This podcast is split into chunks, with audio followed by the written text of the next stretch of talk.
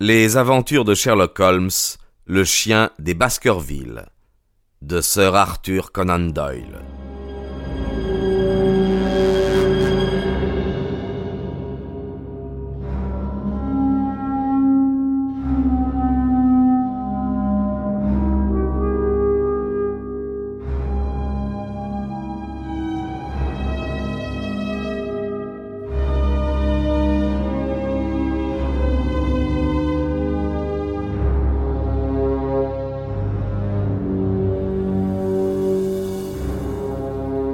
Sir Henry posa en riant sa main sur mon épaule. Mon cher ami, fit-il, malgré toute sa perspicacité, Holmes n'a pas prévu certaines choses qui se sont passées depuis mon arrivée ici. Vous me comprenez. Je jurerais bien que vous êtes le dernier homme qui consentirait à jouer auprès de moi le rôle de trouble-fête. Non, non, il faut que je sorte seul. Ces paroles me plaçaient dans une situation embarrassante. Je ne savais trop que dire ni que faire, et avant que mon irrésolution cessât, Sir Henry avait enlevé sa canne du porte-manteau et s'était éloigné. À la réflexion, ma conscience me reprocha amèrement de n'avoir pas exigé, sous un prétexte quelconque, que le baronnet me gardât auprès de lui. Je me représentais la posture que j'aurais vis-à-vis de vous si je retournais à Baker Street vous avouer que ma désobéissance à vos ordres avait causé un malheur. Je vous assure qu'à cette pensée, le sang me brûla les joues. Je me dis que je pouvais encore rattraper mon promeneur, et je partis immédiatement dans la direction de Mary Pitt House. Je courus de toute la vitesse de mes jambes jusqu'au point où la route bifurque sur la lande. Sir Henry demeurait invisible. Alors, craignant d'avoir suivi une mauvaise direction, j'escaladai une colline, celle que l'on avait exploitée comme carrière de granit, du haut de laquelle ma vue embrassait presque tout le pays.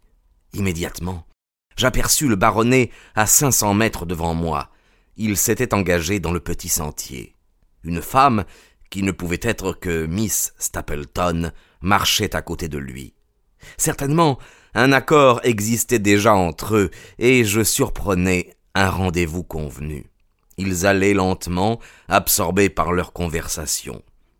Je vis Miss Stapleton faire de rapides mouvements avec sa main, comme pour souligner ce qu'elle disait, tandis que Sir Henry l'écoutait attentivement et secouait parfois négativement la tête.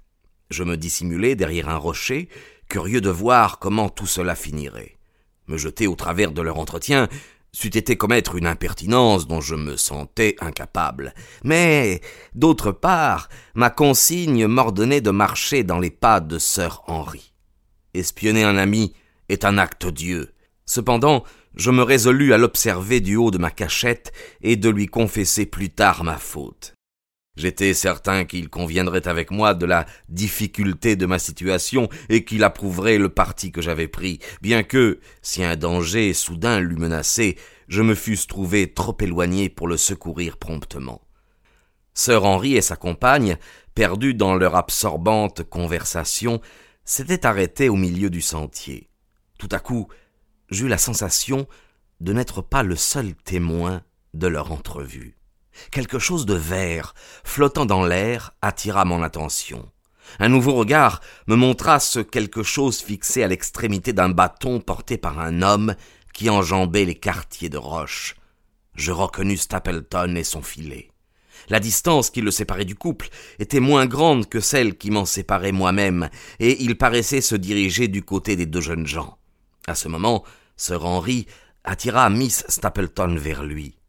Il avait passé son bras autour de la taille de Beryl, qui se recula en détournant son visage. Il se pencha vers elle, mais elle étendit la main pour se protéger. Une seconde après, je les vis s'éloigner précipitamment l'un de l'autre et faire demi-tour. Stapleton avait provoqué cette brusque séparation. Il accourait au-devant d'eux, son ridicule filet balançant sur son épaule. Il gesticulait comme un possédé, et sa surexcitation était telle qu'il dansait presque en face des amoureux. Je ne pouvais imaginer ce qui se passait. Toutefois, je crus deviner que Stapleton gourmandait Sir Henry, que ce dernier présentait des explications et que sa colère croissait à mesure que l'autre refusait de les accepter. La dame gardait un silence hautain. Finalement, Stapleton tourna sur ses talons et fit de la main un signe péremptoire à sa sœur.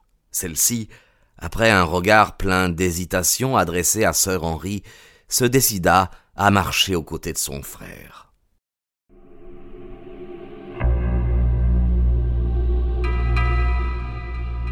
Les gestes de colère du naturaliste indiquaient que la jeune fille n'échappait pas à son mécontentement. Après les avoir considérés l'un et l'autre pendant l'espace d'une minute, le baronnet, la tête basse et l'air abattu, reprit lentement le chemin par lequel il était venu. Je ne pouvais deviner ce que tout cela signifiait, mais je me sentais honteux d'avoir assisté à cette scène à l'insu de mon ami. Je dégringolai vivement la colline pour aller à la rencontre de sœur Henri. Son visage était pourpre de colère et ses sourcils froncés comme ceux d'un homme poussé à bout. Allô, Watson, d'où sortez-vous? me dit-il. J'aime à croire que vous ne m'avez pas suivi. Je lui expliquai tout. Comment j'avais jugé impossible de le laisser s'engager seul sur la lande, et comment j'avais assisté à ceux qui venaient d'arriver. Pendant un moment, ses yeux flambèrent, mais ma franchise le désarma, et il eut un triste sourire. On aurait pensé, reprit-il, que cette solitude offrirait un abri sûr. Ah oui, tout le pays semble s'y être réuni pour me voir faire ma cour, et quelle misérable cour. Où aviez-vous loué un fauteuil? Sur la colline. Au dernier rang. Son frère à elle était assis aux premières loges. L'avez-vous aperçu s'approcher de nous? Oui. Aviez-vous jamais remarqué qu'il fut toqué? Euh, non. Moi non plus. Jusqu'à ce jour, je le jugeais saint d'esprit. Mais à cette heure, je vous affirme que l'un de nous deux mérite une camisole de force. À propos de quoi en a-t-il après moi? Voilà déjà plusieurs semaines, Watson, que nous vivons côte à côte. Parlez-moi franchement, y a-t-il un empêchement à ce que je sois un bon mari pour une femme que j'aimerais? Non, non, je n'en vois pas. Stapleton ne peut targuer de ma situation mondaine. C'est dans ma personne qu'il méprise. Qu'a-t-il contre moi? Je n'ai jamais fait de tort à personne que je sache, et cependant il ne m'autorise pas à toucher le bout des doigts de sa sœur. Non? Si, et bien plus encore. Écoutez, Watson, je ne connais Miss Stapleton que depuis quelques semaines, mais le jour où je l'ai rencontrée pour la première fois, j'ai senti que Dieu l'avait faite pour moi, et elle pareillement.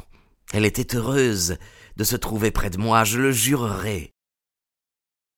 Il passe dans les yeux des femmes des lueurs qui sont plus éloquentes que des paroles. Son frère ne nous permettait pas de rester seuls ensemble, et aujourd'hui seulement j'ai saisi l'occasion de causer avec elle sans témoin. Notre rencontre l'a comblée de joie, mais ce n'était pas d'amour qu'elle désirait m'entretenir, et si elle avait pu m'en empêcher, elle n'aurait pas souffert que je lui en eusse parlé. Elle a commencé à insister sur le danger que je cours ici, et sur l'inquiétude dans laquelle elle vivrait si je ne quittais pas Baskerville. Je lui ai répondu que, depuis que je la connaissais, je n'étais plus pressé de partir, et que si réellement elle souhaitait mon départ, le meilleur moyen d'en venir à ses fins était de s'arranger pour m'accompagner. Je lui proposai de l'épouser, mais avant qu'elle eût pu me répondre, son espèce de frère arrivait sur nous avec des façons d'énergumène. Ses joues blêmissaient de rage, et dans ses yeux de sinistres éclairs de folie s'allumaient.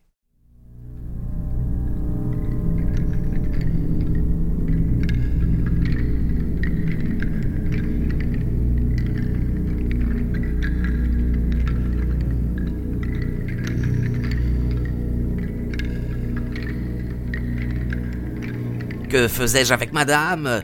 Comment avais-je l'audace de lui rendre des hommages qui lui étaient odieux? Mon titre de baronnet autorisait-il donc une conduite aussi cavalière? Si Stapleton n'avait pas été le frère de Beryl, j'aurais mieux su que lui répondre. En tout cas, je lui ai dit quel sentiment m'inspirait sa sœur et que j'espérais qu'elle me ferait l'honneur de devenir ma femme. Au lieu de se calmer, ce discours l'irrita encore davantage. À mon tour, euh, je m'emportai, et je ripostai un peu plus aigrement que je ne l'aurais dû, Beryl étant présente à notre altercation. Leur départ précipité a terminé cette scène pénible, et Vous voyez en moi l'homme le plus bouleversé de tout le comté.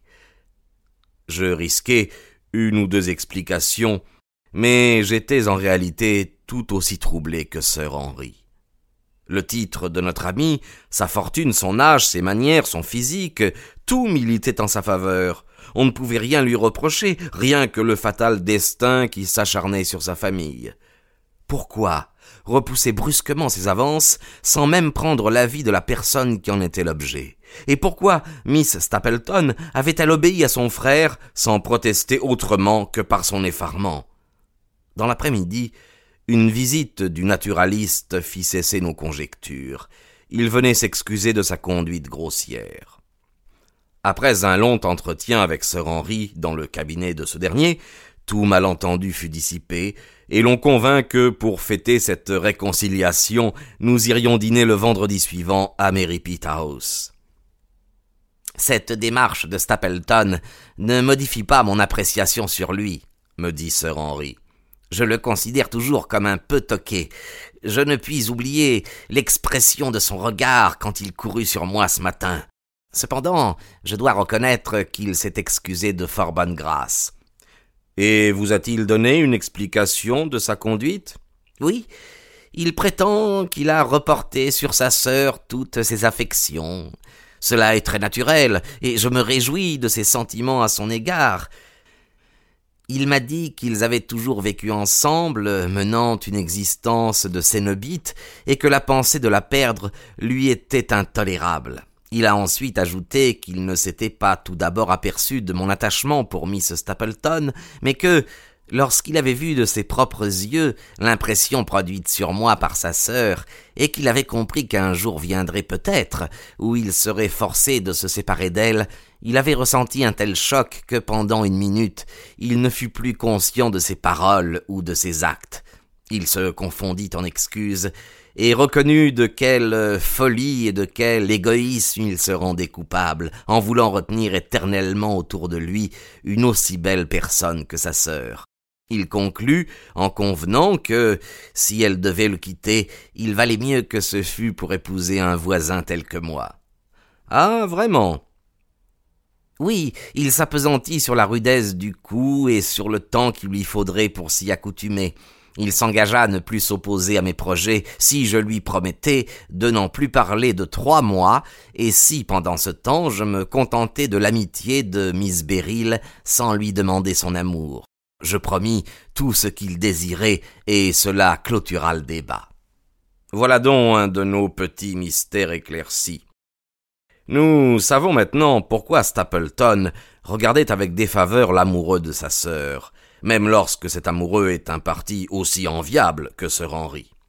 Passons maintenant à un autre fil que j'ai débrouillé dans cet écheveau pourtant si emmêlé. Je veux parler des gémissements nocturnes, du visage éploré de madame Barrymore et des pérégrinations clandestines de son mari. Félicitez-moi, mon cher Holmes, Dites-moi que je n'ai pas déçu l'espoir que vous aviez placé dans mes qualités de détective et que vous ne regrettez pas le témoignage de confiance dont vous m'avez honoré en m'envoyant ici.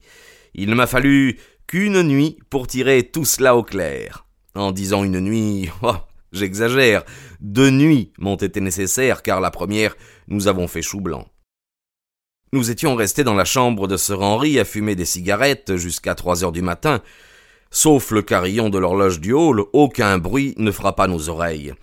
Ce fut une veillée peu réjouissante euh, qui se termina par notre assoupissement dans les bras de nos fauteuils respectifs. Nous ne nous décourageâmes pas pour cela et nous convînmes de recommencer. La nuit suivante, nous baissâmes la lampe et la cigarette aux lèvres, nous nous tîmes quoi? Ah oh, Combien les heures s'écoulèrent lentement.